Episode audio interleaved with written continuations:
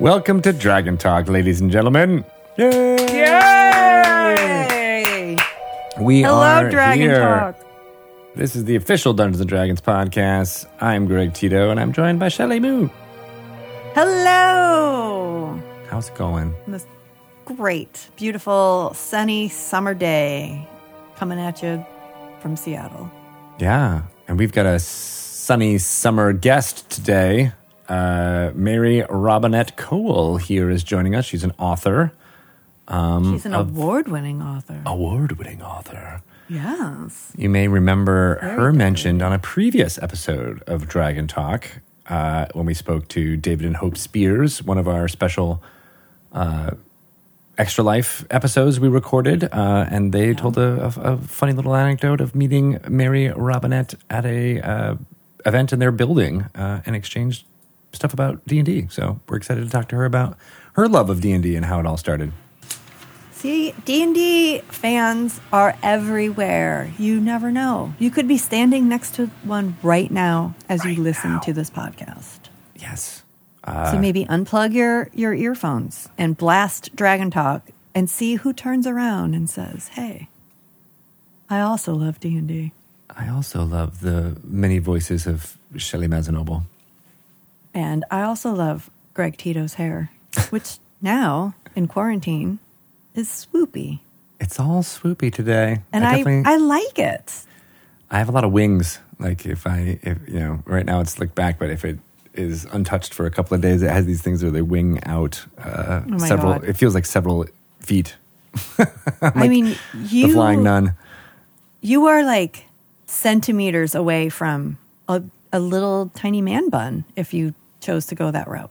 It's true. It's true. I mean, I don't know what when you're home and you're just kicking back around the house, maybe you do put it up in a little man bun. I don't. It's too. It, I don't need to yet. Uh, but eventually, when it starts falling into my face, uh, there might need to be some binding. Or maybe like a nice little headband, like you could borrow from one of your daughters. I mean, that's why I'm wearing this headset right now. It, it doubles. It doubles as you a wear it all the time. I do. I wear. I, I'm ready to record a Dragon Talk at a drop of a hat. yep. Just always keep those headphones on. Um, I love we it. Are excited to uh, not only talk to Mary Robinette today, but also uh, get everyone listening uh, excited about Rhyme of the Frost Maiden, uh, Icewind Dale, colon Rhyme of the Frost Maiden, the adventure we unveiled at D and D Live 2020 rolled advantage uh, last month, um, and I want to recommend all of you to go to the YouTube channeled page for Dungeons and Dragons and watch all of the amazing games and announcements throughout that entire event, um, all focused on previewing uh, Rhyme of the Frost Maiden and what it's going to be all about. There is a lot of great content there. There is uh, the the Cast of Thrones game that Kate Welch DM'd. Oh my gosh, that was so fun! I just laughed for two straight hours. The Comedians game, uh, which was that also DM'd by Kate? That was also it was, yeah. Um, the the WWE game DM'd by uh, Jeremy Crawford. Like I love them. I I just love watching them play. There is just so much genuine love and enthusiasm with that group.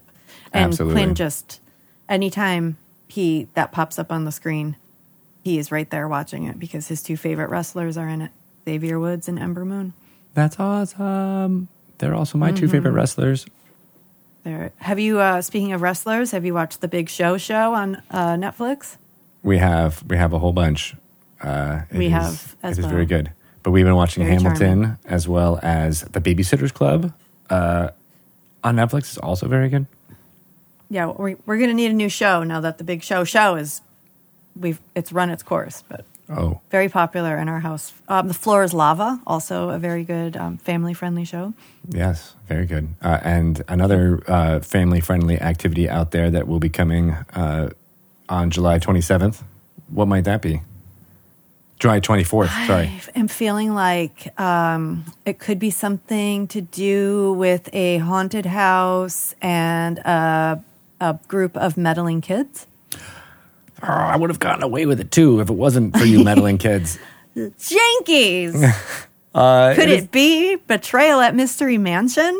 Scooby Doo! Exclamation point! Yes. Betrayal at Mystery Manson. Manson? Man, oh, that's Marilyn Manson? Not a kid friendly game.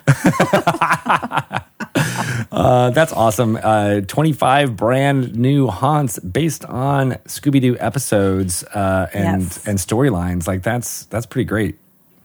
yes, it is. And um, this is a game that was designed for a younger audience or even a newer audience. If you've never played a betrayal game, it's a great introduction, regardless of, of how old you may be.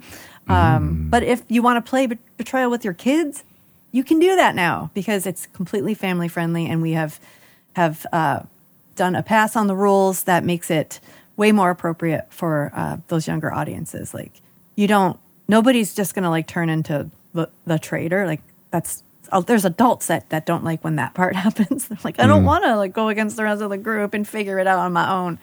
Now you get to choose, and you're actually a monster, not the traitor. Nobody dies in the game. You might get knocked out for a turn, but then you can come back in.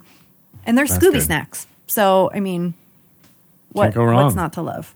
You cannot go wrong with Scooby snacks. I mean, I don't know how you couldn't have just landed on the the marketing phrase of like betray your children with this game.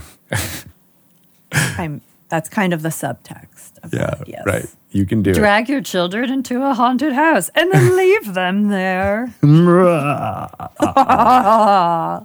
We would never, never. Well, I hope dungeon masters around the world are dragging their players into the Mythic Odysseys of Theros, uh, which Oh, has been out digitally 100%. For the last uh, few weeks, but it is now going to be out in uh, amazing two physical covers uh, from your local game store um, on July 21st. So that's coming up very soon. And uh, I love these two covers. The one uh, standard one by Jason Rainville is spectacular, uh, but the alt cover uh, by Kevin Tong is mo- probably one of my favorite uh, covers that we've put out for for a Dungeons and Dragons book uh, recently, just because it feels so different but also vibrant. It is. Um, and uh, there's a lot of great stuff in this book. I haven't actually jumped into the digital version. I'm waiting for the physical version because that's just how I, I, I like to, to to consume these things. But what I have read of it makes me want to run a classical themed campaign around you know deities and all the conversations that I've had with with Adam Lee and Ari Levitch about their work on this book um, just makes me really excited for it. Yes. And you've had those conversations right here on Dragon Talk. That's right. If you want more information on that, you should go back to the archives and you should find those interviews. to some previous lore you should knows on those because they have a lot on Yeah. of the cool the cool deities that are presented there and then you know you can always as always take these uh, themes and mechanics and you know place them whole cloth into your world or you know piecemeal or use them as jumping off points to create you know similar things uh, that's a lot of the big reason why we like uh, presenting different worlds in uh, Dungeons and Dragons is to inspire uh, all of you homebrew dungeon masters out there. So I hope you uh, jump in and do that once this comes out physically at your local game store on July 21st. Okay, now Yes. Do it. You're to love it. you're gonna love it. You're gonna love Gonna the way love you it. look. I guarantee you. That's all we got Wow. for now. We are gonna uh, All right. jump to our segment. Right, let's uh, listen to what we've got going on, and then we'll be back with our interview with Mary Robinette Kowal.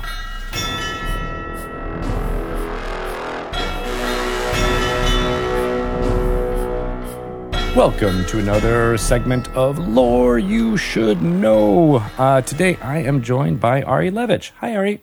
Hello. And we are going to go over uh, some fun little tidbits of d&d lore that you can use uh, in your game uh, if you're running uh, something for mystic odysseys of theros which comes out in physical form on july 21st uh, Sorry. get- Uh, Mythic Odysseys of Theros. oh what did i say Mystic. mystic I, I guess that comes from uh, growing up next to Mystic, Connecticut, Connecticut uh, where they had Mystic Pizza uh, and all that stuff. So sorry about that. Yep. It's it's the magic connection. I always, you know, of course, it's Mythic, not Mystic. Uh, but quick, let's change all the titles on all the books Yep, uh, that it. are going to be That's the easier thing. do a recall, and then we'll we'll uh, get them into game stores. I'm very excited about these two covers uh, that are available. They look amazing. Uh, Oh, they I'm do. hoping- Yeah.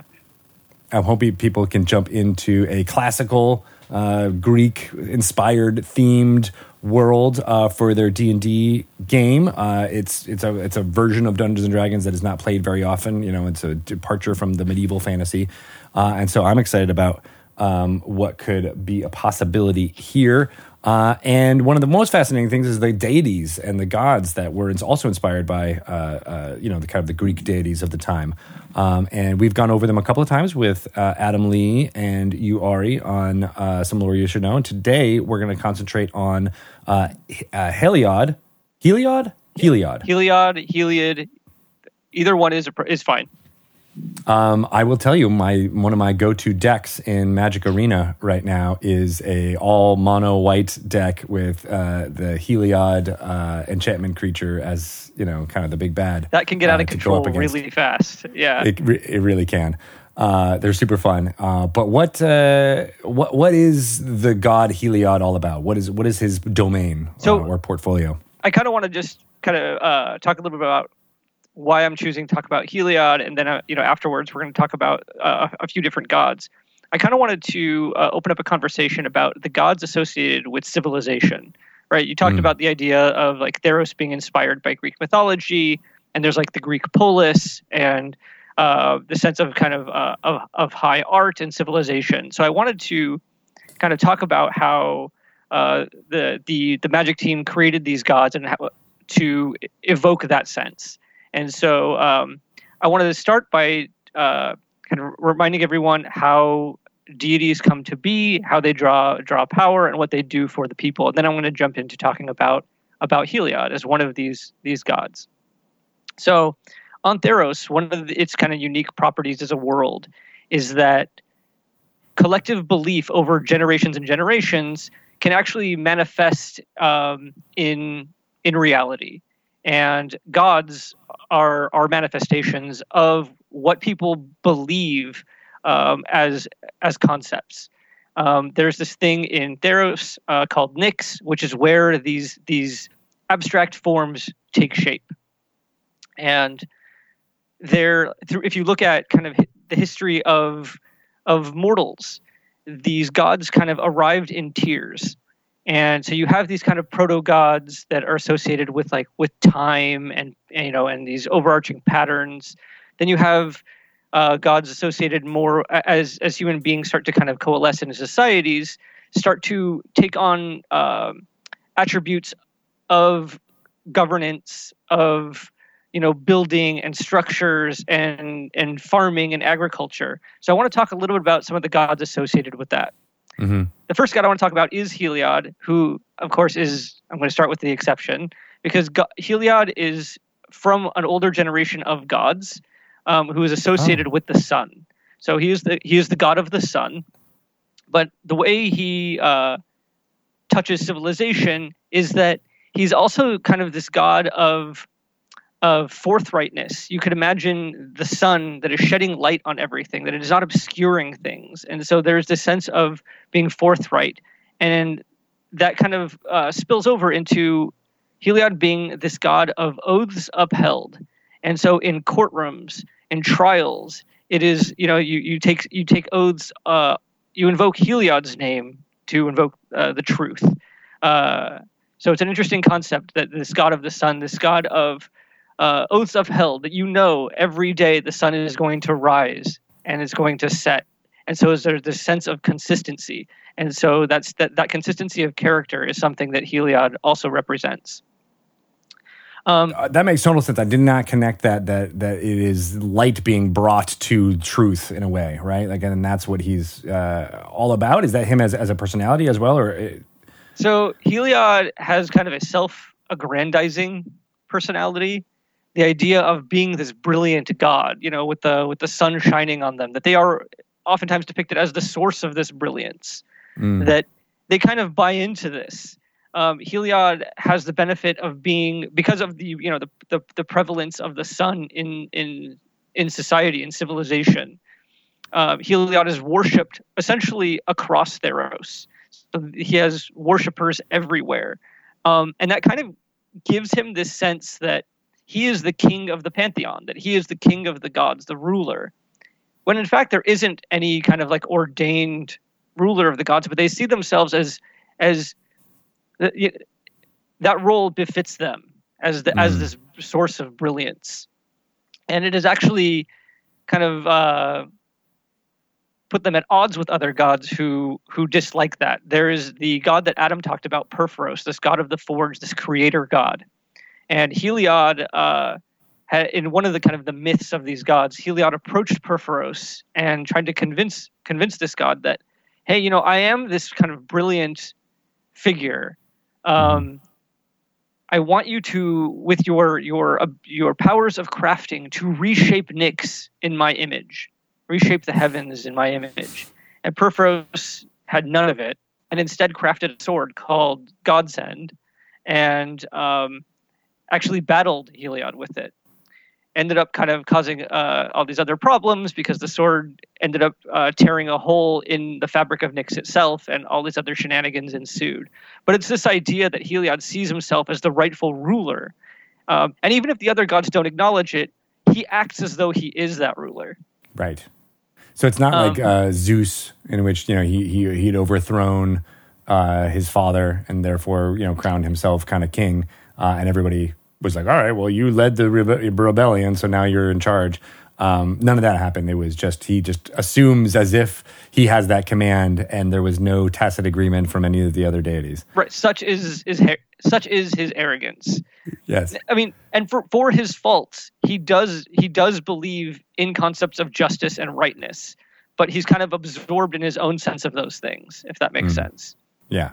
Um, Blinded, um, you know, justice is blind. yeah, yeah, yeah. No, that's interesting, and you could play a lot with that, with the idea of a blinding sun, and you could you can imagine how all of these types of things can can spill out into uh, into how people might see uh, see Heliod. Yeah, and I can see characters, uh, you know, who venerate Heliod as being you know that kind of that paladin stereotype of like I am just all about the righteousness, and then you know that that could be questioned throughout the course of a campaign as to well are these actually righteous things that you're doing? You know just because you're you know saying and doing what your superiors tell you uh, who may have more of a connection with heliod is that you know is that right and good all the time? And i uh, there's a lot of storytelling that can be done in that space. Yeah and it's interesting that you you, you bring that up about kind of people who follow heliod. Heliod is very active in seeking out champions of mm. like these these chosen figures that can that can do those things of of of not just promoting Heliod, but promoting the things that Heliod stands for. Um, some of the prominent figures in the storyline have been champions of Heliod for good and ill. Like these things, they, they don't always go the you know. There, there's a tragedy involved in it as well, often. Yeah, is uh, I just have a kind of personal question. Daxos is a card that's in my deck. Yes, uh, and I've always wondered, me like, I know there's a story behind uh, this character. What is it? So uh, as an aside, for those of you who are, following Magic Story, Daxos um, in the original kind of Theros storyline was an oracle who is was unique in that they could uh, sp- uh, they, all the gods can speak through through Daxos. They weren't associated with a particular god, uh, at least mm. initially. Um, they got wrapped up in the story in the original storyline with the a champion of Heliod, Elspeth Tirel, who was also um, a planeswalker, which is a a different thing entirely, a magic specific thing. I'm not going to go that rabbit hole. No worries. Um, but Daxos um, is killed uh, in the course of that story. And like all mortals who are killed, he goes to the underworld. Um, he ends up becoming a returned. So he actually does kind of uh, cross the rivers of the underworld and returns to the mortal realm as, as a returned. But in the, um, the story, the latest storyline of Theros Beyond Death, um, he's returned to life, actually like brought back as a chosen um, demigod of Heliod. And a demigod oh. is somebody who uh, is something that was introduced in this la- latest set of Theros. That these are handpicked people from the past who had died to come back and serve as their champions again. Oh, okay. So I mean, you can really, even as a as a D and D campaign, you can play with that idea. If you're a champion of a god, and and you know, TPKs happen. Uh, you know, then there's a whole opens up the whole underworld. Uh, you know, there's all those great myths of of of going down into the underworld to to to bring back people, uh, and it's I love that that's baked into uh, you know mythic odysseys of Theros. That you, there's there's stuff that you can do with that. Yeah, Dan Dillon did a lot of uh, fun work on the underworld section uh, in in uh, in Mythic Odysseys, and uh, excuse me. And so there, there's a lot of fruit there too. If you wanted to do that kind of journey through the underworld, there's a lot of stuff to play with there. Very cool. Um, Um, So, yeah, I just I want mean, to talk about. Sorry, go ahead. yeah, go ahead. about the underworld. Um, I'm not going to get too much into this god now. Maybe maybe another time. The uh, god of the dead, the, the ruler of the underworld, is a god named Erebos. And there's a great uh, kind of myth uh, that's also featured in the book, but it, it talks about the emergence of both Heliod and Erebos kind of at the same time. Mm. So Heliod is the god of the sun, and when when Heliod emerged, uh, he looked down and saw his own shadow that was cast by by his own sun. Okay, by the sun in the sky, Mhm. and he was so kind of kind of disgusted and fearful of the shadow that he cast it down to the underworld, and that shadow became Erebos, the god of the dead. Um, and that's one of the kind of the myth, the mythic origins of these gods. I love that. I love But that. it also- All right, so Yeah, sorry. yeah, so Heliod, uh, you know, is is connected to civilization that way. How is uh, Ephara uh, connected to civilization? She actually is the god of the polis, right? Goddess of Yeah. the polis. Uh, uh, yeah, so Farah i- is the god of the polis. Um, she is associated with things like law and philosophy, um, architecture, scholarship. She's also the uh, she gave magic essentially to the mortals of the polis Meletis to overthrow kind of this archon tyrant. So particularly in Meletis, though in, in, in many of the polises or poles to do the correct plural, um, in many of the poles, she has this special uh, place as as the supporter of the endeavor of civilization, right? Of keeping the wilds at bay, keeping chaos at bay. This is what she is about. So oftentimes, if there are when city walls are built, the the uh, the face of Ephara might be built into it as well, or a sculpture of it might be built into the wall as this sign of that she is the protector of civilization. Um, she uh, helped with the with the founding of Letus, as I mentioned, as kind of. So okay, I'll, I'll get into that myth a little bit. It's not really a myth; it's it's a historical event, but there's kind of all this stuff associated with her because she's a god. There Mhm. was an archon, which is a celestial being of law, and there was a time when these archons became tyrannical rulers over mortals. And one of these, Agnomakhos, ruled over the region of what would become the polis of Meletis. And uh, she gifted the mortals there uh, uh, magic. And uh, Kynaios and Tiro, these two, uh, th- these the two mortals, uh, led this this uh, rebellion against Agnomakhos and drove the Archon out and from there they established this uh, kind of representative polis, you know, built on democratic ideals and built on, you know, built on the supremacy of law instead of a person or an individual. And so uh, this became she she became uh, Ephara became this kind of marker of everything the the, the ideals of the polis. Um, That makes sense. she's what I love often- about that story, real quick, just is, is that I could totally see how that story could be a campaign, like Yeah. and that and that so like the kind of things that people are doing in in Theros using this book are like laying the foundation for myths that will be you know for future generations, uh, Absolutely. which is fantastic. and that's the fun part. Like you you touched on exactly the, I think the beauty of what what playing in Theros has to offer. That you are, you're not just, you're not playing at a time when like, hey, all those. The, the, the best time to be a hero was in the past. All these legendary heroes were in the past. No, you're part of a succession of heroes of that caliber. Uh, you are going. You, your deeds will be immortalized in literally in the night sky in Nyx as you know as as people re- uh, tell and retell and retell these stories through the generations, and as you interact that. with these gods and become their champions, you will be immortalized in that way. And that, that, I think that's that's a ton of fun. Right. Um, uh, and so, yeah, Ephara is, uh, you know, I I feel like she would be followed by, um, you know, bards a lot. Is that true? Yeah, particularly uh, we have the uh, College of Eloquence. So you have these uh, these these uh, bards of oration that will, that are great speakers. They've probably you know learned a lot of the teachings of Ephara and uh, their writings done about Ephara. Like they are schooled in these ways. Anything that is about scholarship is going to be very uh, much associated with Ephara. There are wizards that might go you know that go to academies that learn probably the same types of magic that Ephara taught to the, those original mortals uh, that she gave the magic to. And so, yeah, she's very much. I, she's she's very present in these uh, in in the polis. Like you you get the sense that you know she is. You're always aware that Ephara uh, of Ephara's influence in the polis, particularly in in the polis of Meletis.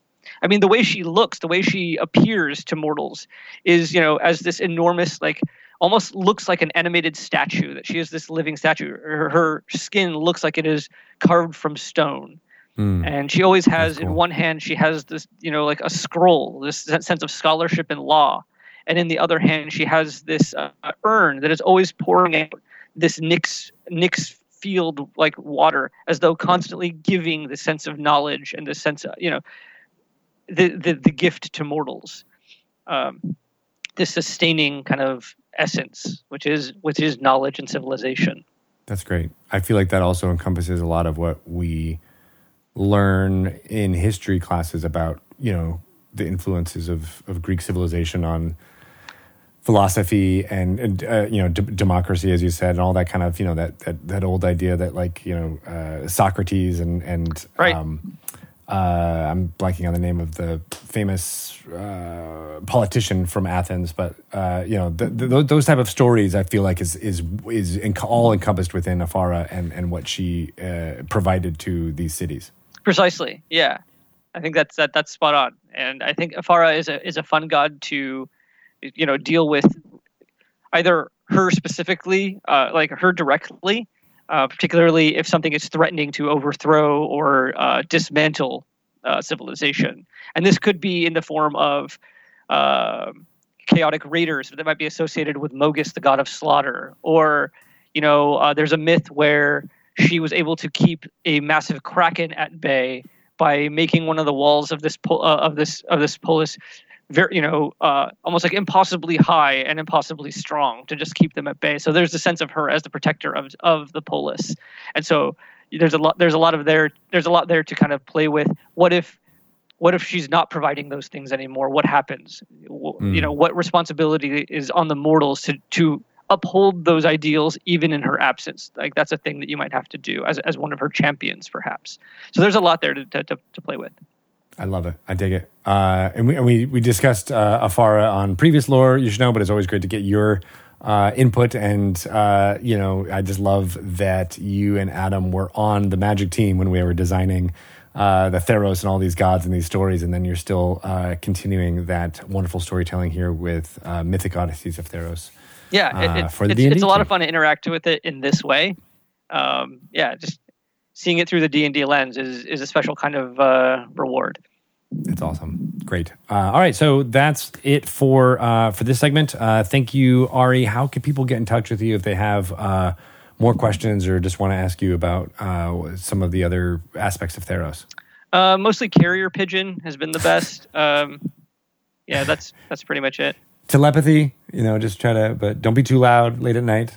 I'm waiting. I devote about a half hour just to receive signals, and just nobody's nobody's really trying that hard. So that's the way to do it. All right. Well, they need to uh, you know learn some more things from Ephara before they are able to make that connection, perhaps.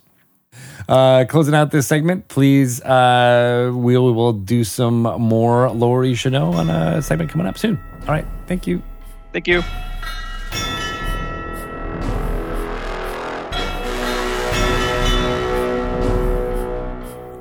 This was a very educational segment. I'm so glad that uh, we now have our knowledge expanded from it.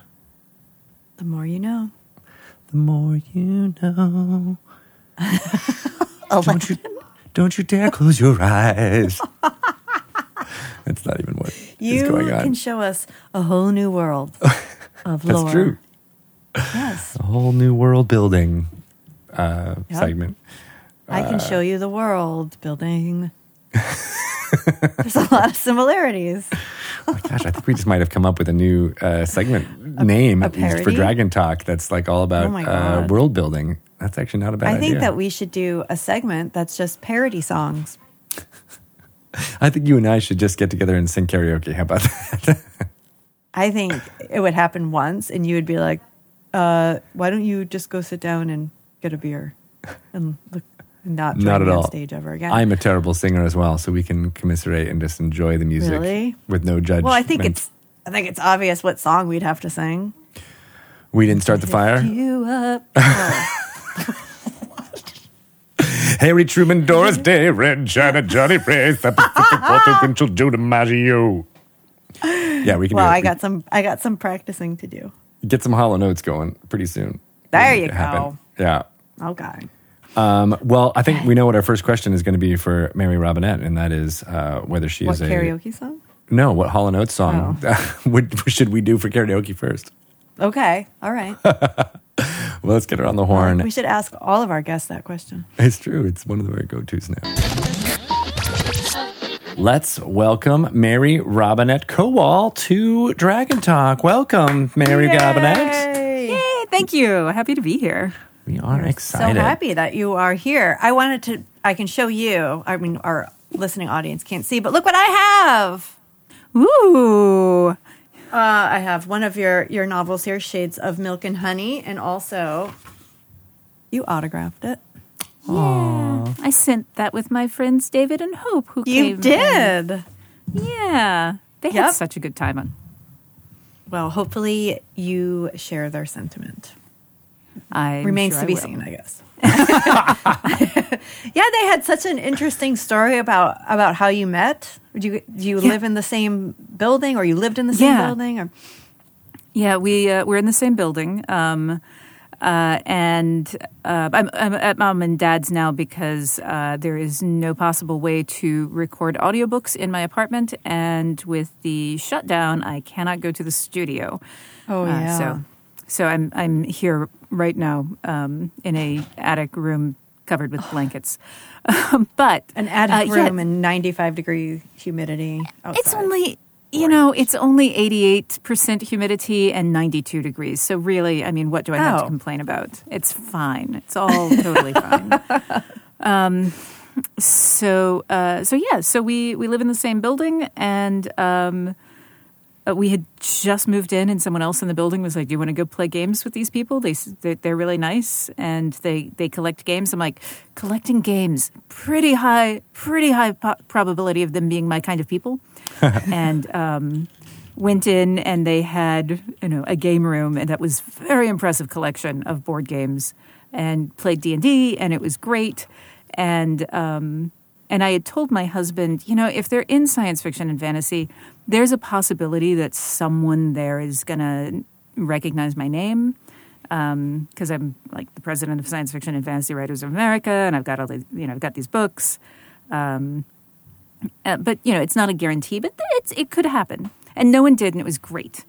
And um, apparently, according to to Dave, after I left, one of the other people ran into the room and said, "Do you know who that was?" Oh, awesome. they were just trying to play it cool. oh, and uh, and it turns out that he was a longtime listener of writing excuses. Uh, I, like David and and this other gentleman uh, were both writing excuses listeners, and I was just so out of context. He's like, "Why would she be in my living room? She lives in Chicago." I had no idea. I had just moved. Oh, that's oh my gosh! Yeah, you. I guess. I mean, you really wouldn't expect one of your favorite authors to be popping into your game nights. No, no, But but, it it was great, and so we, yeah, we've played a couple of times since then.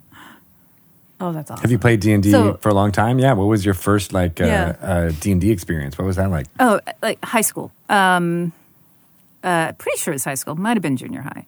Um, but pretty sure it was high school. Uh, yeah, I had a, a group of, um, you know, my my gang of of friends, uh, and it was, I think, I think there was only one guy in our group, and he didn't play with us regularly. Um, but yeah, we did we did. Uh, we would write our own modules. Uh, we did. Oh, shoot, which edition were we playing? So this would have been in 84, 85, 86. So probably AD&D. Yeah, probably AD&D. Um, but yeah, I would paint miniatures. I had like the whole nine yards. I was Fun. Oh wow. yeah, no, So- I, I s- I only like I got at one point in one of the moves. I was like, I haven't played in ages, and I and I didn't have any friends who were playing, and so I, uh, except for one person, and so I gave my miniatures to them, and now I'm like, why did I do that? Oh no. It's Did it's you? fine. Were you the dungeon master or a player? sometimes you did both. it depended. We yeah we we took turns, Oh, um, nice. depending on yeah. So Yeah, that's uh, great. I mean, we, I- we hear a lot about like people who you know played when they were younger, and uh, you know, especially women. It might have been you know mostly male groups or things like that. So it's really awesome to hear about like a mostly you know group of women playing together and Yeah. enjoying Yeah. and and writing the stories and and talk a little bit about like that. How how did how did that group form and and and uh, what kind of stories were you telling at the time? Yeah, so we were um so we were all I went to a, a magnet school in Raleigh, North Carolina. So uh, we were all, you know, gifted and talented. Um, but we all read the same books, uh, science fiction and fantasy. Um, we would pass we had a a thing called The Note, uh, which was uh, a never ending story kind of thing that we would pass to each other in the hall. And it wasn't it wasn't uh, hey how's your day going? It was a further adventure of basically our questing party. Um, and so we were writing stories and then would hand them to someone else who would who would take them on. Some of them were you know very classic um, dungeon kind of things. Some of them were fairly contemporary, uh, and then occasionally we would have, depending on which DM, we would have the uh, oddball one where it's like, oh, and now the pink elephants are rising out of the bu- the the the uh, the bubble bath. That's one of the ones that I very clearly remember. It was a, it was very much a Charlie and the Chocolate Factory kind of thing yeah. um, and I think I think we must have like recently seen Charlie and the Chocolate Factory or something because there were I remember there being distinct references to that.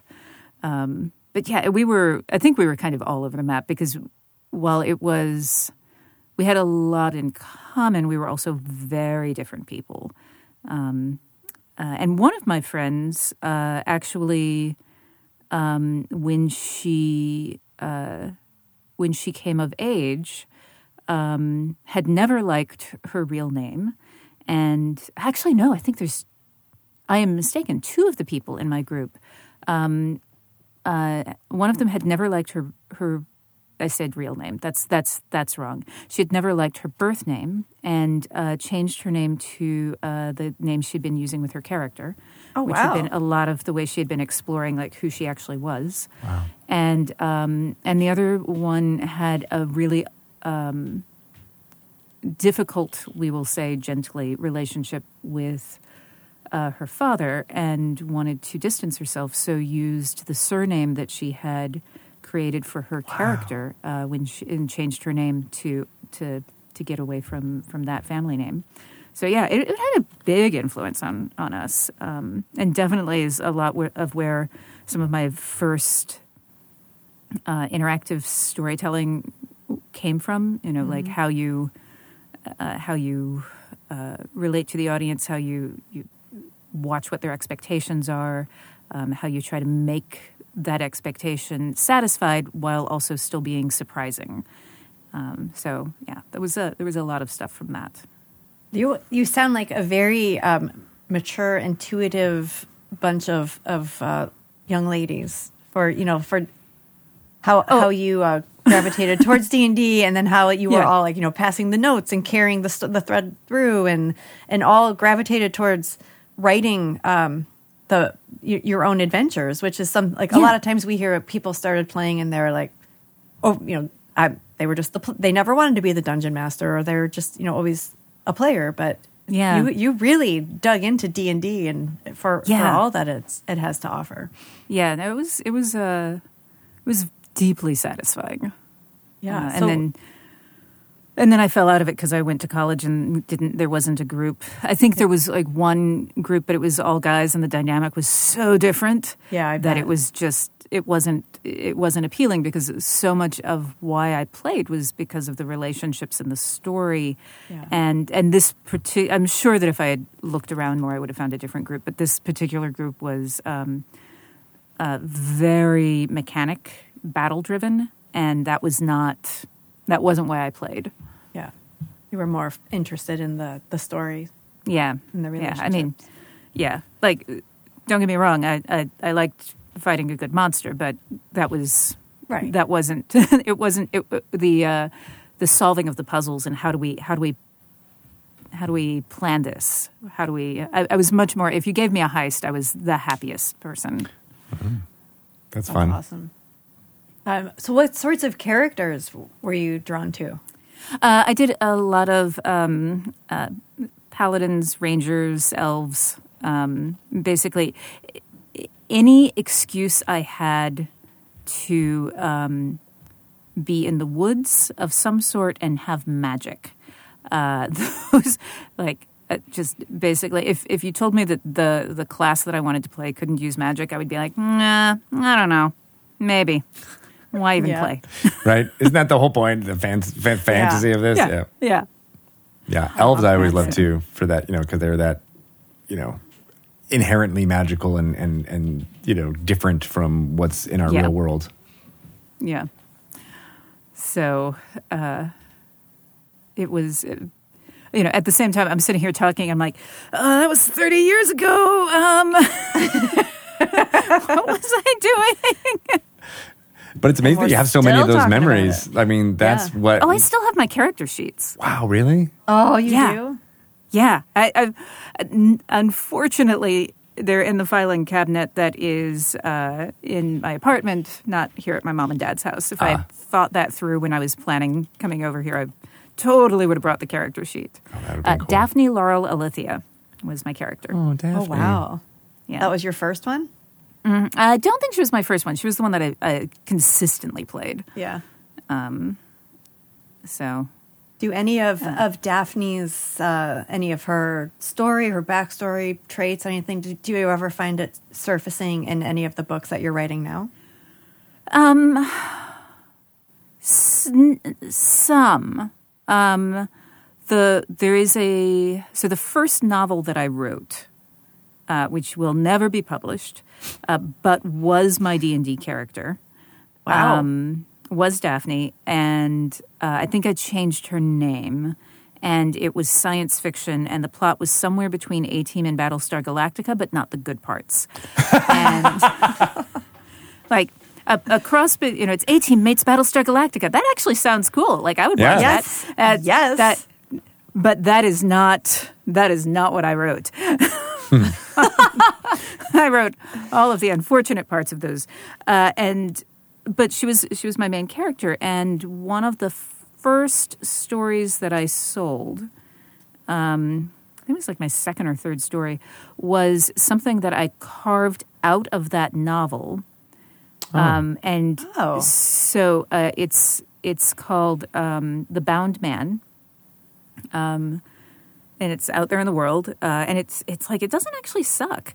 Um, but I also carved it way the heck down. Um, and, but you can you can definitely, I think, see the D and D roots because they're uh, they're they're fighting orcs that come up uh, or trolls. Excuse me, they're fighting trolls oh, uh, that come up out of the ground. Sword play, horses, questing party, prophecies, and you know it's it it is. Uh, to me, the roots are so so clear that that that was um, straight straight out of D and D. All the building blocks are there. Yeah, Yep. yeah, Yeah. I love that. Um, what speaking of D and D and writing, one of the the things that I I love and appreciate. Uh, Greg and I are, are both writers too, and so we love talking to writers. But Yeah. I especially love writers who kind of nurture and um, you know advise emerging writers, and and your whole um, the leveling up as a human and and the writer thread was very popular and um, it's such a good analogy. Would you talk about that a little? Sure. Uh, so I was I was talking to someone who was, you know, feeling like, oh, I'm terrible as a writer. I've been doing this for three years. I'm like, okay. Um, so you've been writing for three years. How long have you been alive? And they're like, well, 28. I'm like, okay, so you're a level 28 human, and you're a level three writer. Like, think about how good you were at being a human when you were a level three human. And they just went, oh. I'm like, yeah, you're still, walking is still new. Like, you know, you are very happy that food gets into your mouth Right. still at this point. So, you know, everyone is like, hey, you you may be thinking about maybe not using a diaper, but maybe not. Some days you do, some days you don't when you're level 3 human. And like same thing when you're writing. It's like, hey, maybe this thing is maybe this is a this is a stinky diaper of a story that I'm presenting to you. And sometimes, you know, you actually manage to get to the toilet on time and everything goes where it should. But and then you get an M&M, but it, it's you know, it, it's like the the thing for me is that when you are thinking about any skill that you're learning uh, in in D and D or any game, you you get you, when you level up, things happen that are obvious. You know, you get new gear. In video games, you get a fabulous loading screen. And in real life, the UI sucks because all you get is imposter syndrome. because all Right. you do know is that the monsters have gotten bigger and you don't know how to fight them. And you don't realize that you actually have the gear because no one tells you. You kind of, it, they just stealth sneak it in. And so for me, when I'm talking to someone and they're like, oh, and, and my own imposter syndrome when it kicks in, it's like the thing that I have to remind myself is the reason that I'm having that is because I must have just leveled up because I am facing bigger monsters now. And that's a positive. Yeah. When you run into, I think, when it's dangerous is when, uh, when it's easy. Um, and I, I don't think that there's anything wrong with playing on the easy level. Uh, but when you do the same adventure over and over and over, it's like, why are you, what, what are you getting out of this? So, you know, celebrate, celebrate the fear. You have to be uncomfortable advice. sometimes, right? Yeah. And that through only, being uncomfortable is the only way you can be changed. Yeah. Yeah. So I, I mean, I think it, it's worth noting for for our audience that uh, may you know not be as familiar with with your work, but you have you know, basically won every writing award that you can win. Not, no, not all I'm- of them. Like, I, don't have a Pulitzer. I mean, that you gotta like you gotta have something to strive for. yeah, fair, fair. And not only Um, have you won, like, I mean, the Hugo Award is huge, but like, you've won it multiple times. like, I mean, it's kind of fun. I won't lie. it's gotta be. So gotta you're be. like a level 25, uh, you know, CR 25 monster right now, as far as Uh, yeah, leveling up in yeah. writing goes. Uh, so I'm I'm playing. I think I'm playing like a, a level fifteen writer right now. Oh, um, okay. You know, it, it- but it's it's kind of tricky because I like I I played an older edition initially um, and had to re-roll the character. Right. So like I kind of remember how to play, but I keep having to go back to the rule book because things have changed. I'm like, oh, which which set of rules am I playing with? Do I have all the die right now? I don't know. This metaphor is getting more complicated. complicated. I'm into it. I like it. and then, so also, well, I do want to talk about your series, but I have Oh, to sure. ask you about your, um, the, because writing all of these award winning books isn't enough. You're also a voice actor and a puppeteer. That is correct. Yes, I That's am. That's amazing. So, Yes. first question: When you play D and D, are you do you do voices for your characters? yes. Great. Um, yeah, the I think so. The the f- first one that David and I played was the um, the Stranger Things one, and so so I was I was eleven, and um, uh, this is all I. Nothing you make sense. Nothing you say makes sense. No. so I was, you know, I was like, okay, let's be El. Uh, and then the next one, um, he made this great uh, Snow White riff, and like we were all dwarves. Um, oh, cool. It was so good. Uh, and what was mine? I can't remember the name of mine. It was some play on on happy, but we all had a um, we all had a trait that would be triggered under certain circumstances, and if we failed our saving throw, then then it would we'd have to do this thing. And mine was that uh, if I if I failed the saving throw, that my character wanted to be friends with whatever sentient thing I next saw. Um, and and so that resulted in me going in, and there's the big monsters which are, are giant apple golems going oh hello friends how are you really good to see you my questing parties and i we're just like oh hey what what are you doing I love it. I love an apple golem. I so good amazing. Shiny red. yeah Yes. Oh my gosh, that's fantastic. And then a, being a you're a puppeteer as well, professional Yeah. puppeteer. Yeah, that is correct. So, um, so I did that for about that. There, I'm a like level 25 puppeteer, um, uh, but I I do kind of every I, I do stage puppetry. Most of my career was on stage. That's amazing. Uh, but I did some television, Sesame Street, a show called Lazy Town, so Oh, the, wow. the Moving Mouth uh, um, stuff. Yeah, I the- can- I have a crazy connection there. That my probably the first time I saw my wife perform, we went to the same school, uh, University of Connecticut, at the drama Oh, department yeah, there, UConn. which has a huge puppetry department. But Yeah. the first thing I saw her do was. Um, it was a Sleepy Hollow, and she played like the sidekick to the the Headless Yeah. Horseman, and she used a voice similar to what you just did for for El, like the Oh, whole that's great. entire time. Um, yeah, and it was fascinating, and you know, to this day, I still remember. Like, yeah, I, I remember that's how I met you. Was you were you were a puppet? That's great. Um, but Uh, yeah, so many of those have people. a lot of friends. Well, I mean, there was there was a there was the acting department and the puppetry department, and they crossed Yeah. a lot. So we knew a lot of people who went through that program there. But you know, we ended up going on the acting side a little bit more, not necessarily Yeah. following down that line. But yeah, you know, a lot of the the the um, pipeline of people who were in that puppetry department all, all did the same things that you were just talking about, going to Sesame Street and whatnot. Yeah.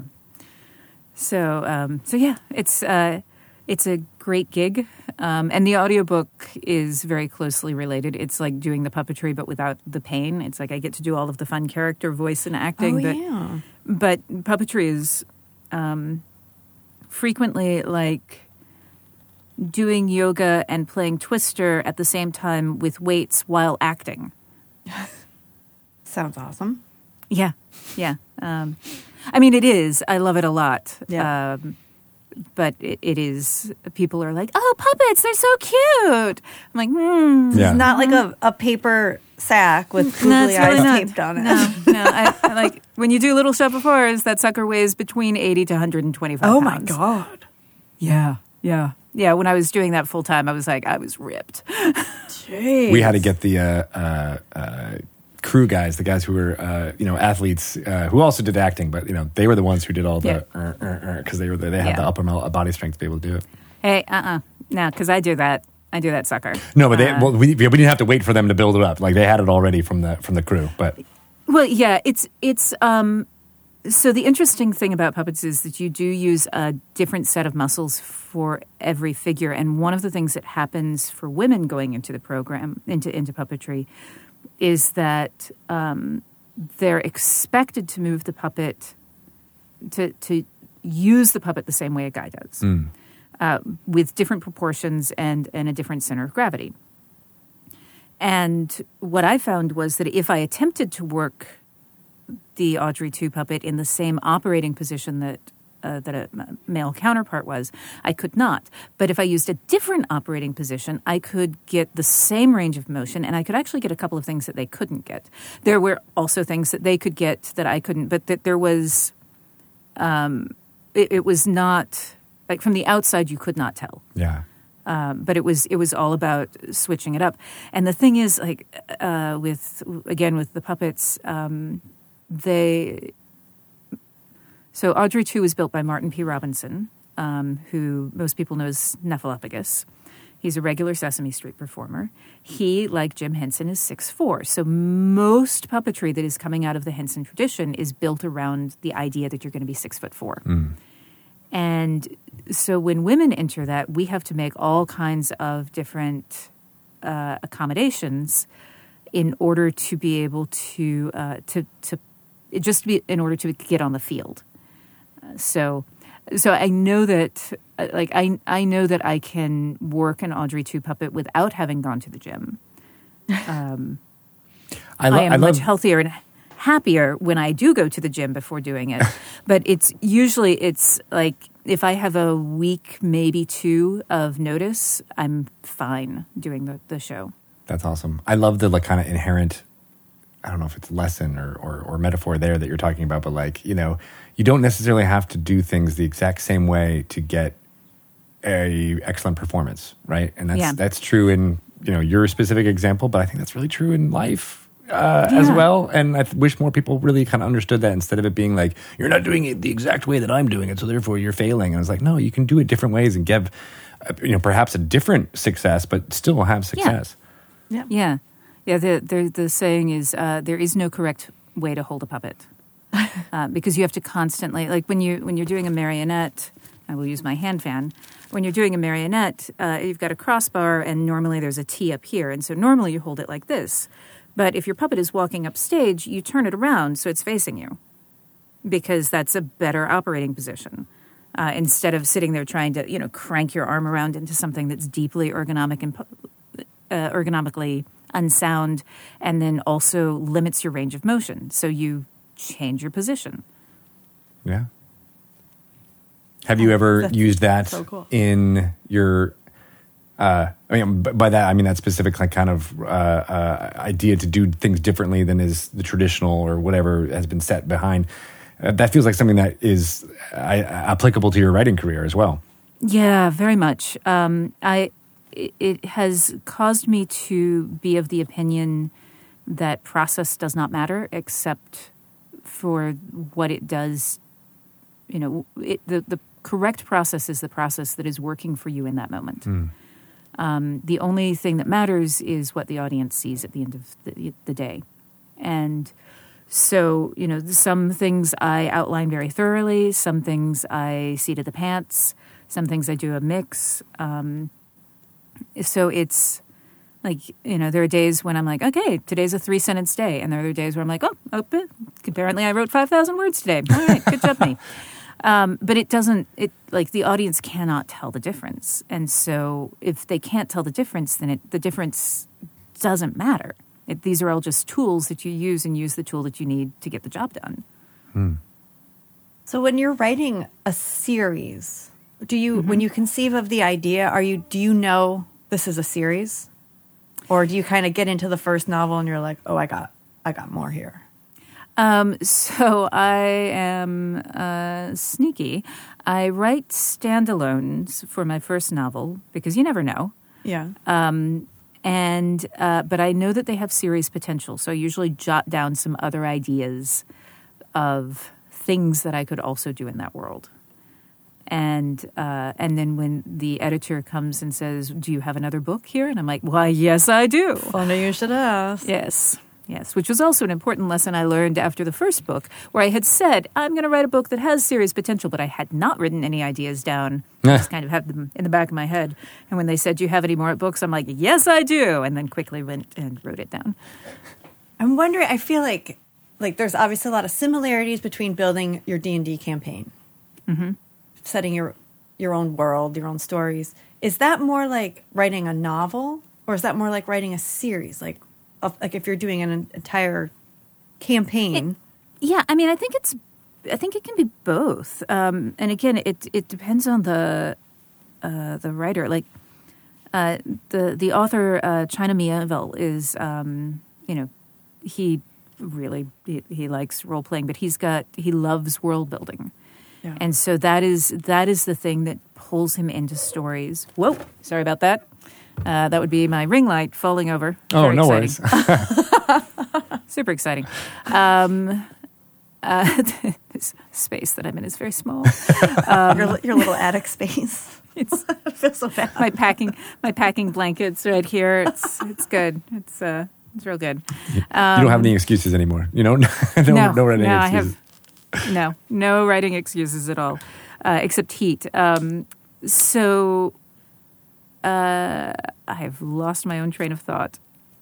uh, world building can be. Uh, oh right right yeah so so i think that when you're you know that it is you can what i have what i think is that a one-off is like a short story and that uh, you know a full campaign is a novel and then sometimes you have people who are like and we do multiple campaigns with the same group of characters and that's a series Yeah. Okay. I can see it like that. yeah. So um, this may be useful or may not. Uh, so there's a rule of thumb uh, for trying to decide how long a story is going to be, um, which is it's it's a little bit of math.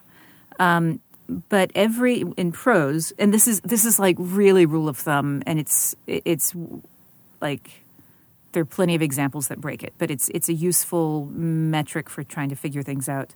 Uh, but every character or location adds 500 to 1,000 words to your scene or story Oh. Oh. um, because you- you have to spin those words to, to build the picture around them. Yeah. You know, and so, um, and, and location is like the difference.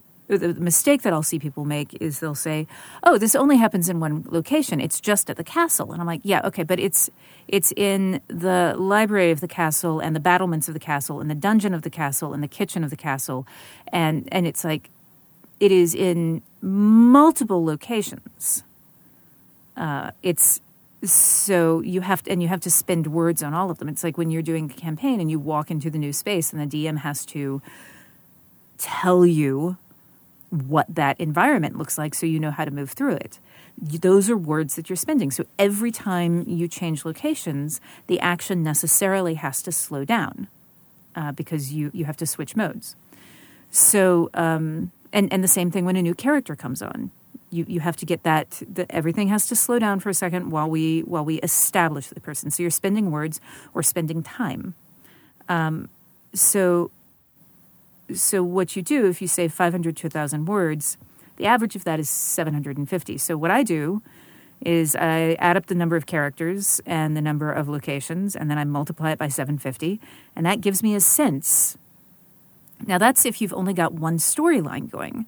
If you've got hmm. multiple storylines each storyline can make your your your overall thing half again as long. So then you have to count up the number of storylines that you have multiply that uh, by I do 1.5, which is the half again as long, um, and and that oh sorry wait I did the math slightly wrong. You multiply the number of storylines by your the the character location thing, and then you divide by 1.5. There's math in there. I have it Oh written my down. god! I've else. never heard this before. This is fascinating. Yeah, it's a thing I came up with. Um, Oh. I can, I can send you an infographic uh, that yes, has actually I love infographics. yeah. Um, but anyway, it, it's it's a useful metric for kind of sorting. It, it helps makes it real easy, real fast. It's like, oh, this is not a short story. I have eight brothers who are on a quest across the all of Europe, and we're stopping on every mountain range and in multiple small towns. It's like that's that's not a short story. Um, and there are ways that you can do that, but you have to be so economical with everything else that happens in the story that uh, that it's like, do you, is that the best? Is that the best story to tell here? You know, Or is this the best format to tell the story that you Right. want to tell? Exactly. So, um, so it's a useful diagnostic for kind of spotting things early, and it's also very handy when, you know, if your story is coming in long or or coming in short, to go okay. Uh, like Relentless Moon, um, which is uh, book three, came in when I finished it. It was 180,000 words. Uh, which- Wow. yeah, it's real long, um, and and too long. It was too long for the story that I was telling. Um, and just for reference, the uh, previous book, The Fated Sky, was 99,000 words. So Oh, was like double This was- almost. Double. yeah, yeah, yeah. It was a real, real, real problem. So I, I was just brutal, and I went in and I cut characters and I cut locations and I wow. cut storylines. Um, but it, it makes it much easier to identify the things that you need to pull out in order to, to reduce it. That's oh cool. yeah, you can use the math in that sense. Yeah. Do you when you cut them out? Are you actually like delete, or do they kind of just get moved to a different? They go into a scraps folder. Okay. Yeah. Because all of us were like, 'Cause I- like no, you lost them forever. Yeah. ninety No, no, no. words. Yeah. Well, I mean, I've uh, I've been a fan of of you know fantasy for a long time, and uh, uh, we had Tad Williams actually on the on the uh, Oh, podcast yeah. a few years ago, uh, and he was one of I remember following along his processes for I think it was the the first fantasy uh, series he did, Memory, Sorrow, and Thorn, Oh yeah. which is had a similar problem. I think the third volume is twice again as big as the previous two, and he tried to correct that. I think by doing the uh, the a fourth book in his next trilogy. Uh, Yeah. And it, it seems to be this perpetual problem. Where you're like, all right, we get to past a couple of novels, and then you're like, I can't finish it in just one. Uh, and I, he did, Right, he didn't take the thing of cutting, you know, stuff. He Yeah. wanted to keep it all in. Yeah, because you've you've introduced characters and you try to keep them alive, and uh, and they you know they're expensive. Yeah, yeah. Seems to be a problem that fantasy writers face. That that I don't think other genres typically And sci-fi, I, don't- would say probably too. It's like a genre thing. fantasy, sci-fi, but Yeah. like a Well- mainstream fiction, like they're they don't really have that problem. No, no, they really don't. um, yeah, I think. I, I mean, some of it is what the reader wants.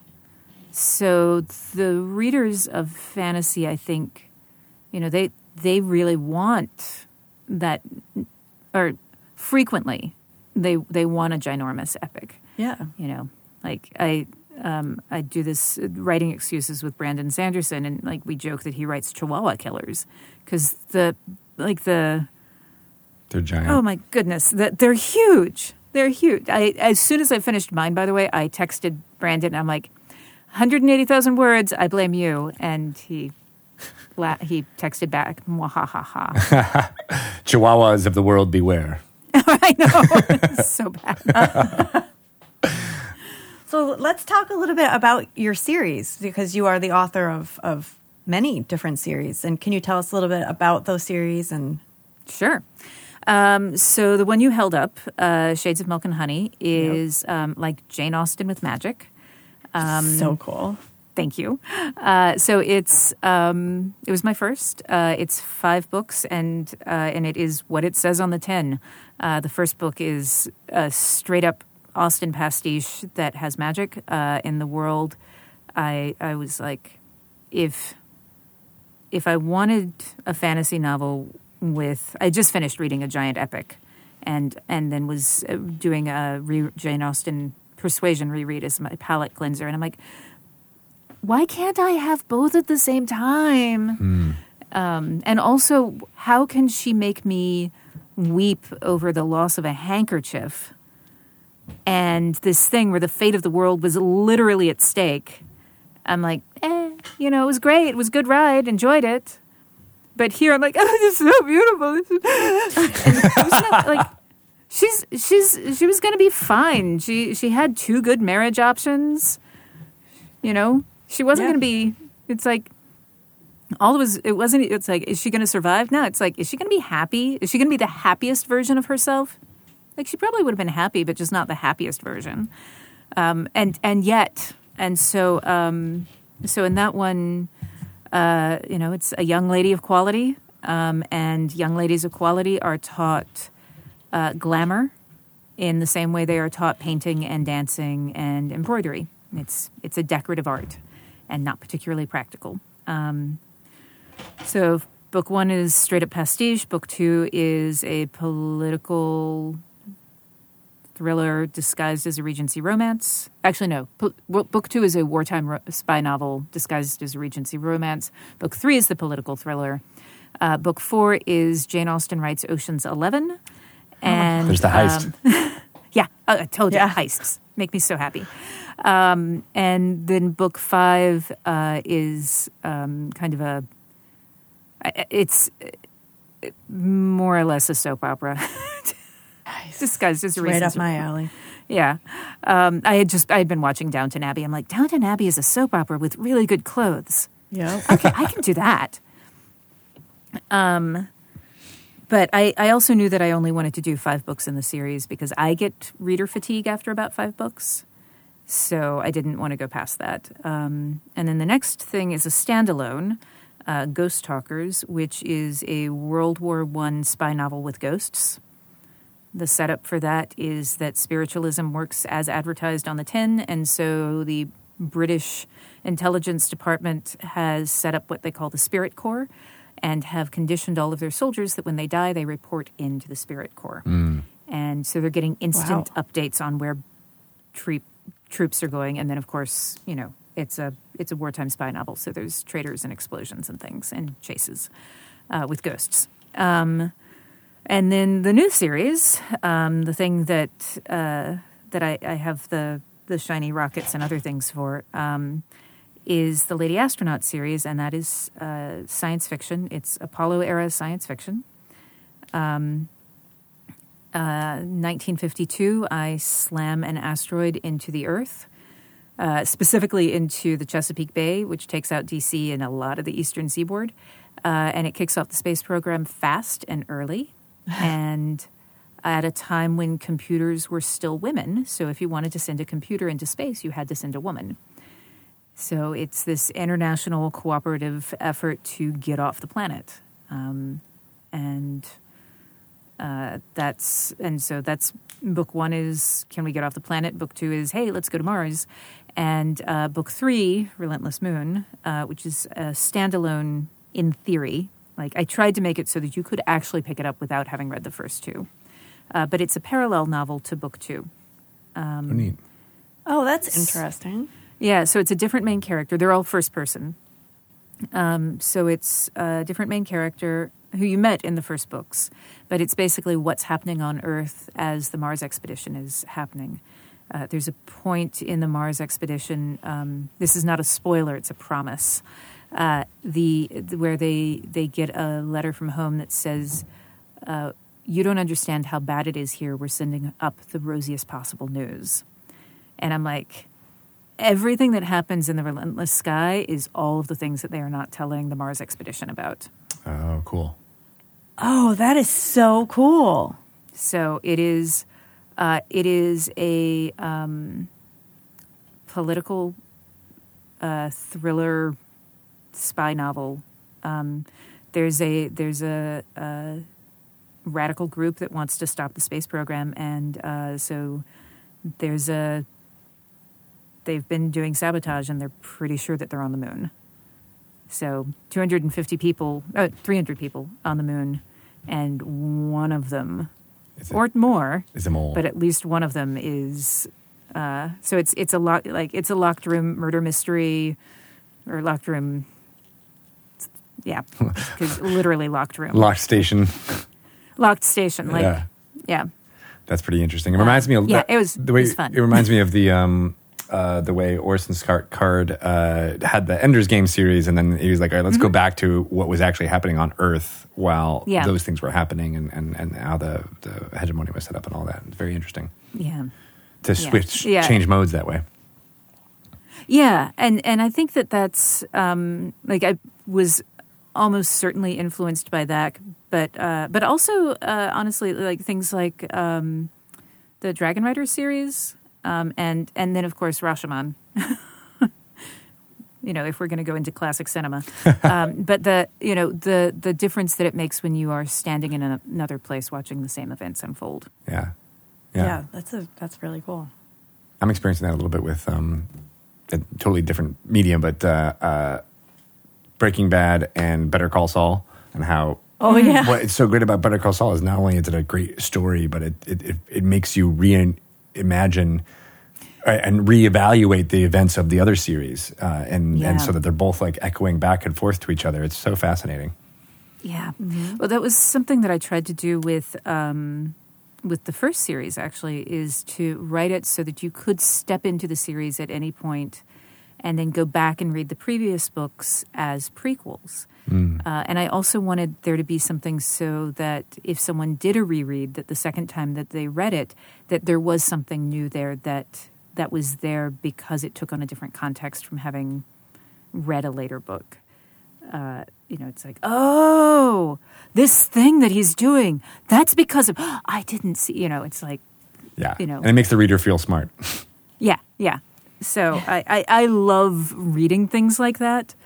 Um, it's like Back to the Future. Can we just say Back to the Future is such a well constructed film because it does that. Like if you do a second watch of Back to the Future, not that I'm a fan of it, uh, but it is so tightly scripted.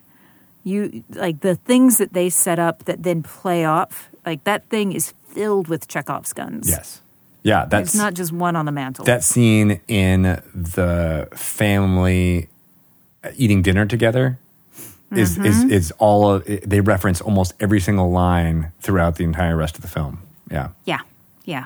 And then they try to do that the same it. way with Back to the Future 2 and now they're like you know there's a lot of problems Yeah. with it, but I, I do still like how it reimagines all the events that you Yeah. loved about the first one and puts it in a Yeah. totally different context.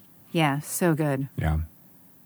Um, I wanted to ask about uh, excuses uh, yeah. in writing because I have, you know, a lot of them in my brain, and whether and gaming is actually, you know, a big part of why I don't write is because I'm like, oh, I'm just gonna play this game instead, and Yeah. and and uh, get instant gratification that way. Uh, and how do you how do you deal with that as a person who wants to write and create but has so many distractions as well as you know that self-doubt voice in your head saying you know Yeah. you're never going to do it Uh, so I'm only allowed to play one-offs, actually. for that reason yeah, for that exact Oh, okay. reason. Yeah, that was the that was one of the conversations that that I had with David and Hope early on. Is like I'm not allowed to, you know, I will I have to turn down being a regular campaign member. I can't because sense. I I will I will focus on that narrative, and I you know I have I have paychecks um, that I need. Uh, so I I have a lot of different things um, that I do, but one of them is to actually honor the times that uh, that I don't want to write, because when you don't want to write, there's a reason for it. Um, sometimes that reason is, and and I find that it's one of two areas. Uh, it's either a problem with the story, or it's a problem with your world. And like I have depression, uh, which I try to be pretty open about because um, other people being open about it was what allowed me to finally go get diagnosed at the age of 45. Wow. And then that whole hindsight of, oh. Um, so, you know, when, when I'm having a bad brain chemistry day, if I can give myself a day off, I do. Because I'm like, oh, okay, so this is the thing that's happening. And, you know, and I know that there's another, you know, I come out on the other side of it and I'm not a terrible person because I'm not able to write right now. Um, if I can't take the time off, then I'm like, okay, so depression is happening, and this is nothing to do with the story or with my skill as a writer. This is my brain, and I can craft my way through this. I know how my tools work, and I will use my tools. Um, so, you know, I get, I, I just get very granular. That's when I'm most likely to, to be really specific with plots um, because part of what happens with me is that I, when, other things are going on, and it doesn't have to be like, hi, you have depression. It can be also the world is on fire, um, but it, it eats up your narrative cycles, and and you keep being pulled over to this other story, which is, uh, you know, inarguably more important because it's really happening. So, what you have to do then is, for me, make notes for all of the things that I'm I'm afraid that I'm going to forget, um, and to break my goals down into much smaller sequences. So when a lot's going on, uh, the bargain that I have with myself, and everybody has like a different threshold for their bargain. Uh, but the bargain that I have my, with myself is when it's really bad, you have to sit down and do three sentences. Because three sentences is enough to be able to diagnose whether or not it is, you know, actually, I'm just tired. Uh, or, and, and that, it's like, okay, buckle up, butter, buttercup, get, get, get to it. Um, or if it's something else. And uh, usually those three sentences turn into more. But some days I have a story, uh, Forest of Memory, that I wrote three sentences at a time because I was in the middle of the, the worst depressive spiral I've ever had.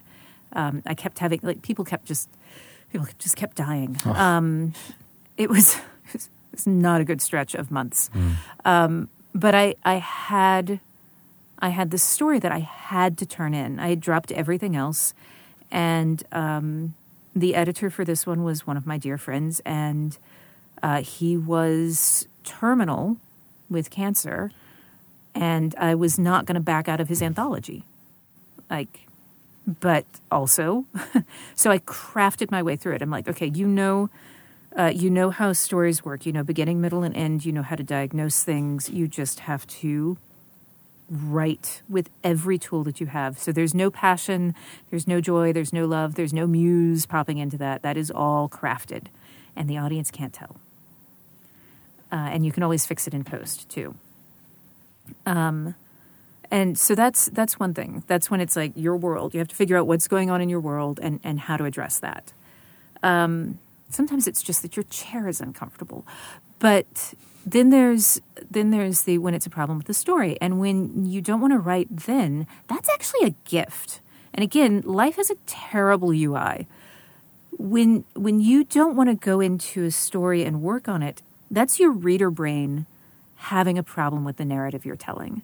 It's either bored so you're i mean like when you are when you sit down and you're drowsy you are literally boring yourself so then i back up and i make a different decision um, when you get restless, a lot of times it's that thing where you sit down and you're like, all right, I'm going to write. Why am I in the kitchen right now? How did I get here? Okay, I'm going to go right. How am I now mowing the grass outside? Yep. I was. Um, usually, what's going on there is that there's some measure of uncertainty or disbelief. Oh, sorry. No, I'm wrong. Uh, I just got out of out of my own sequence there. Uh, usually, what's going on on there is um, some measure of the next thing you're going to write is hard. It's either mechanically hard or it's an emotionally difficult scene, and you're avoiding it because it's difficult. So you're just going for you're just you're fleeing is what you're doing. And once you identify, oh, this is a difficult scene. Okay, it's a mechanically difficult scene. How do I break it down? All right, it's an emotionally difficult scene. All right then I just have to know that this is going to be emotionally difficult. What's the hardest part? Can I layer it? Can I write the easy part and put the hard part in later? Can I do the hard part and then go back in? Like, what is, where is my difficulty point? Uh, and then you fix that.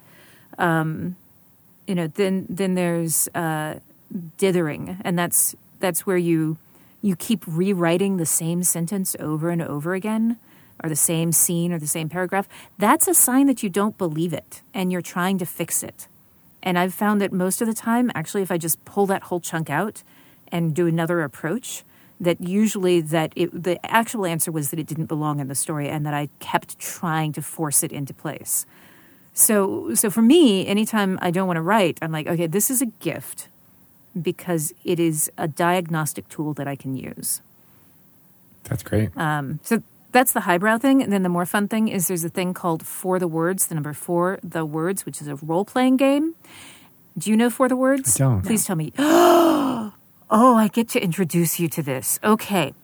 So the number four, the words. Okay. It is a role playing game designed for writers, by writers. What? And yes, it is everything that you want it to be. The metric that you defeat monsters is the number of words that you write and the time in which you write them. Oh, I have heard of this. Oh, They have beautiful art. There are quests. You have avatars. You collect gear.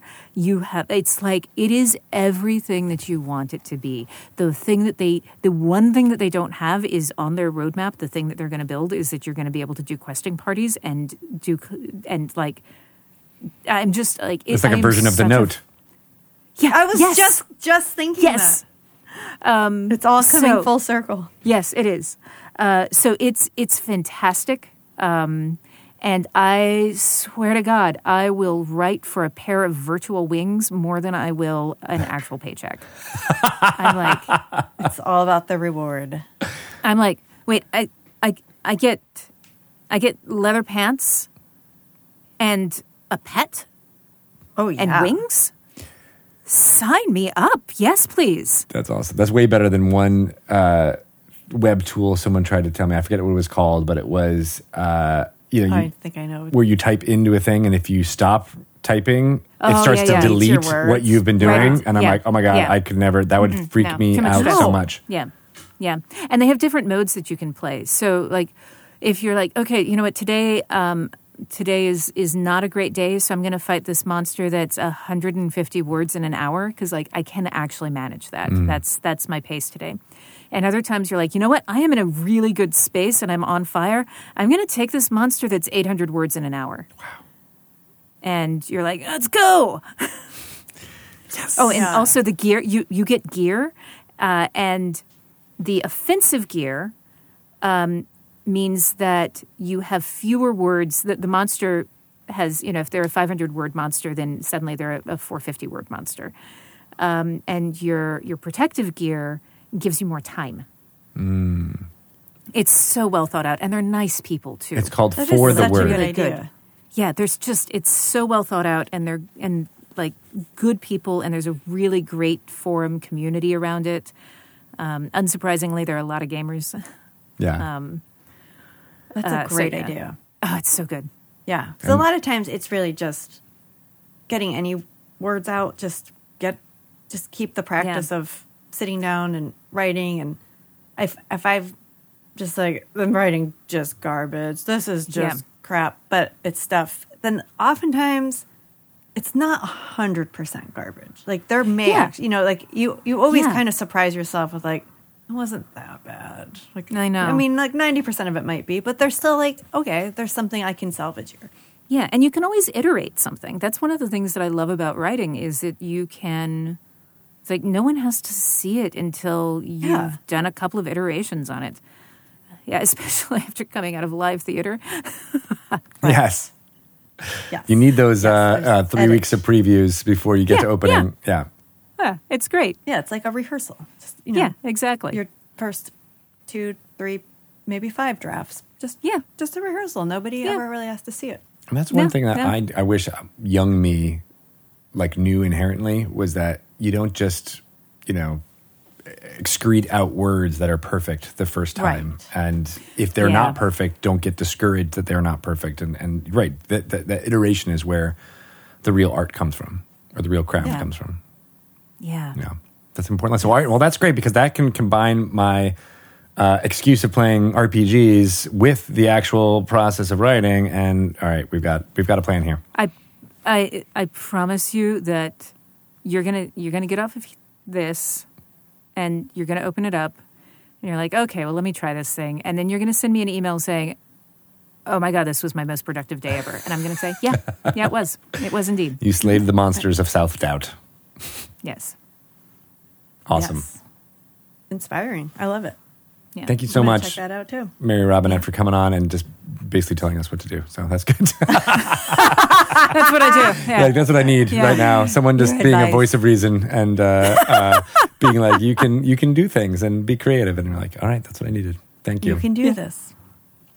Um, Yes. and you know, Thank you for- for bringing all this to to D and D. You know, uh, uh, I love that what your you know your your your books are doing are taking um, things that are excuse me important, but then you know uh, uh, and and and awesome, and then making them entertaining and making them all happen. And I think that's what a good D and D campaign will do as well. So.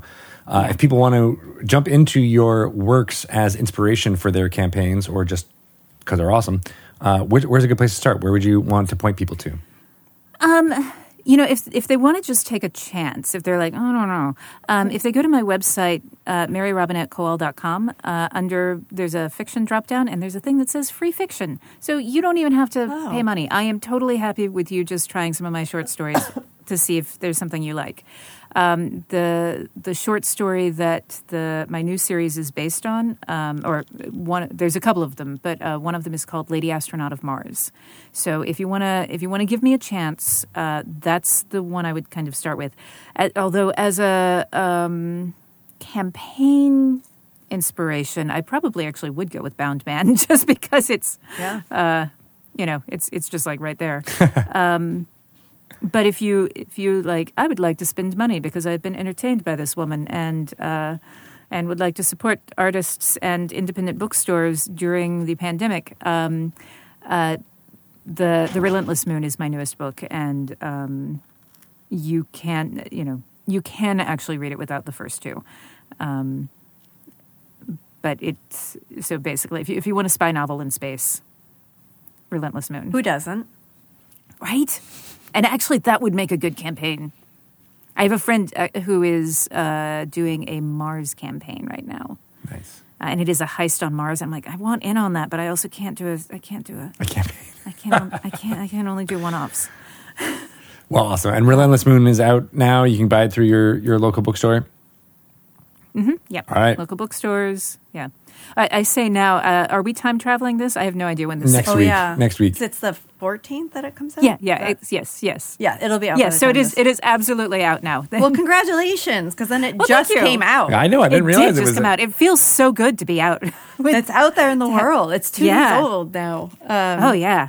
Yeah, and you have a lot of, um, and, and people can go to your website to find out, but you have some virtual events lined up. Yeah, yeah. So, uh, so folks just missed, uh, since I am time traveling this, uh, folks just missed my launch party where we created a virtual astronaut um, training center that's uh, immersive theater. You two can come because So you and. I are we're in the same time stream. Oh, yeah. Um, so, uh, so astronaut training center. It's immersive theater. Um, so you get to come and and and try to apply to be an astronaut uh, in my series. Um, but then I have a whole bunch of other things. Uh, there's a list on my website. Um, some of them will also be virtual events. Um, uh, some of them will just will be readings, as you get to hear my audiobook narrator stuff. Uh, some of them will be conversations. I'll be talking with Kate Elliott, uh, who's a fantastic writer. Um, so, uh, someone from Adler Planetarium and I are going to have a wonderful conversation. But yeah, Oh, that's so cool. I think, I mean, I know it's hard to, you know, see your book come out in the middle of this pandemic, and, but I, as a reader and a fan of authors, I am loving like all of these virtual events because I can go to all of them. you Yeah. know, like if you, if an author wasn't coming to my town, then, you know, I guess I don't get to, you know, hear this author or, you know, meet this author. Yeah. But there's, there, Yeah, it, it does afford a lot of unique opportunities for you to engage with It your does. fans. I I am of the opinion that we uh, we make our own silver linings. Yeah. Um, that that when terrible things happen, you know, there's a there's a piece of silver and it's completely tarnished, and it's up to us to to do all of the polishing and, and pull pull it out. Um, and so, like all of the stuff that is around this piece of silver is really terrible, horrifying stuff. Um, but if it's also forcing things that are making the world, you know, parts of the world better. Um, you know, giving access to author events to people who could never go otherwise. Yeah. You know, people uh, people with disabilities who've been fighting to be allowed to telecommute. Uh, now that's no longer a fight that they have to have. Um, and I don't like the circumstances, but you know, let's. It's it, the silver is there, and we can polish it. Um, there's you know a lot of crap around it, Yeah. but Yeah. it's it it's still it's still present. Yeah, like anytime, let's hope that we take the lessons of what's happening now to heart and bring it forward, but without any of that crap around it, if, if possible. Yeah, if, it hope, would be if we can nice. hope. If we can. Positives. Yes, exactly. Yeah, yeah. Unfortunately, also writing a lot of historical stuff, I don't have great confidence in that. I still You know, right? It's like, like. Oh, like, look. oh, this 1950s uh, sexism is still happening. Isn't that great? Oh, yeah. yeah, that's, that's that's real good. Yeah, Yeah. Yeah. I hear it. Maybe you should write some uh, some future stuff for us so we can, you know, Uh, the the book I'm look writing forward right to something. Yes, the the book that I'm writing right now, uh, which will come out next year, is. Um, do you know the Thin Man movies? Yes. Yeah. Not the Slender Man, but the Thin Okay, Man. I was so thinking it's the Slender Thin Man. Man in space. Oh, maybe I no, am too. no. Nick Oh. and Nora Charles. Uh, so it's a lo- they're wonderful films, uh, black and white, uh, but it's a locked room murder mystery on an interplanetary cruise ship oh my gosh! with a happily married couple and their small dog. Oh boy. I'm sensing. I'm So- sensing a There's still cruise ships in the future. We're still, Still cruise cruising. ships in the future. Yeah. Nothing yeah. can bring them down. That's one of your favorite things, Shelly, is cruise ships. Yeah, yeah. Not no. Well, thanks Can't again for coming on, uh, Mary Robinette, and making Absolutely. us uh, feel slightly better. Well, thank I you feel a for lot having me. better. I'm glad you two are as delightful as promised by David and Hope. Aw. So, We have a lot to uh, live and up they, to. They they had such a good time. They They were wonderful. Really, yeah. They, and I I loved watching. I watched the the conversation. It was such a good. Like you all are wonderful, very kind, generous hosts. Oh, so Oh, thank thank you. you for that. Thank You're you. so nice. Ryan, we're totally keeping that part in.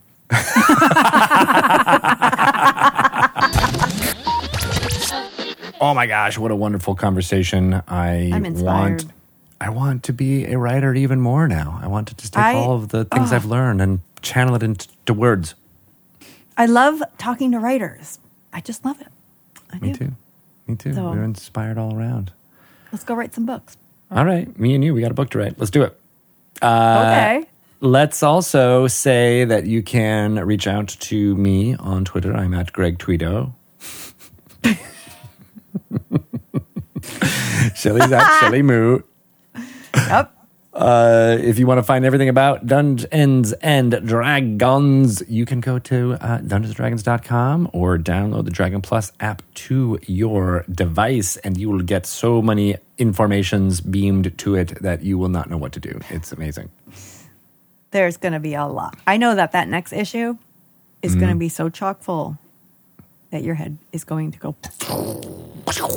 And then you're going to have to put it back together again, and it's going to be an ex- It fun includes activity. instructions. On how to reassemble on how to put your head your- back your head. together after we have blown your mind. So uh, that's awesome. Uh, follow all those things. We will be back with more Dragon Talks as always in the coming weeks. And then I have to say, uh, what is going to happen now with Drunky Two Shoes as the figure Oh, that you had been pursuing and having an altercation with that demanded uh, a amulet The that you amulet. didn't know nothing about uh, from you know, wearing the face of your brother or littermate uh, Daryl Two Shoes um, disappeared in your hands, and you were left with nothing but the robe that the creature was Yeah. wearing. What and I was do? like smelling the robe and trying to get some clues as to like who this being really was. Um, I think I think in the vision wasn't Daryl like it. It I it looked like he was on a ship or something. you we did, see like yes, you did get a sense I'm gonna- uh, from an earlier one that that was the thing. So, what are you going to do? Uh, Drunky's gonna run down to the port with that robe in her hand, and she's just gonna she's gonna put on the robe. Oh, okay. So you're going to put on And the she's robe She's gonna walk around, yeah, and then run. is so are you robe- to? Here, we'll do it with a uh, simple athletics Okay. check. So, what's your? Uh, uh, are, are you are you trying to go there as fast as you can type of running, or Yes. is it just like a yes. okay? I'm just gonna run like hell down to the beach, the port. All right. So I got a 13 on the die, uh, and I'm probably uh, super fast. Yeah, I think you are super fast. So it takes you only, uh, you know, a fraction of a, of a of an hour to get down to the port. Um, Okay. and but you are a little bit winded uh, by the end, uh, but you know, not anything to have any ex- exhaustion or anything like that. Uh, but Nothing as you're, saucer of milk can't fix. yeah. So do you want to go get some some milk? Maybe that's what we'll. we'll Well. I'm wearing my robe, and I'm hoping that like maybe somebody recognizes or thinks that I'm I'm somebody. Like Okay. like this robe looks like the, the, the person who owned this robe is would be rec- recognized. So Okay, yeah, I'm just wanna- gonna like walk through the crowds, kind of like my hood up a little so they can't see my kitty face. Oh, okay. It's hard. It's hard to, conceal hide when you're bit. tabaxi. Yeah. Right. Uh, all right. Um, and so I will. Uh, you know what? We'll pick this up next time with a either a deception roll to see how well you hide, or uh, or a stealth, or, or a perception to see if you see anyone know, might notice uh, what's happening. Okay. But uh, you're in the middle of a crowd right now. Lots of uh, uh, peoples uh, from the Forgotten Realms areas all over, uh, and if they're milling about, and it's it's a it's a bustling little town, and that's where we'll end it.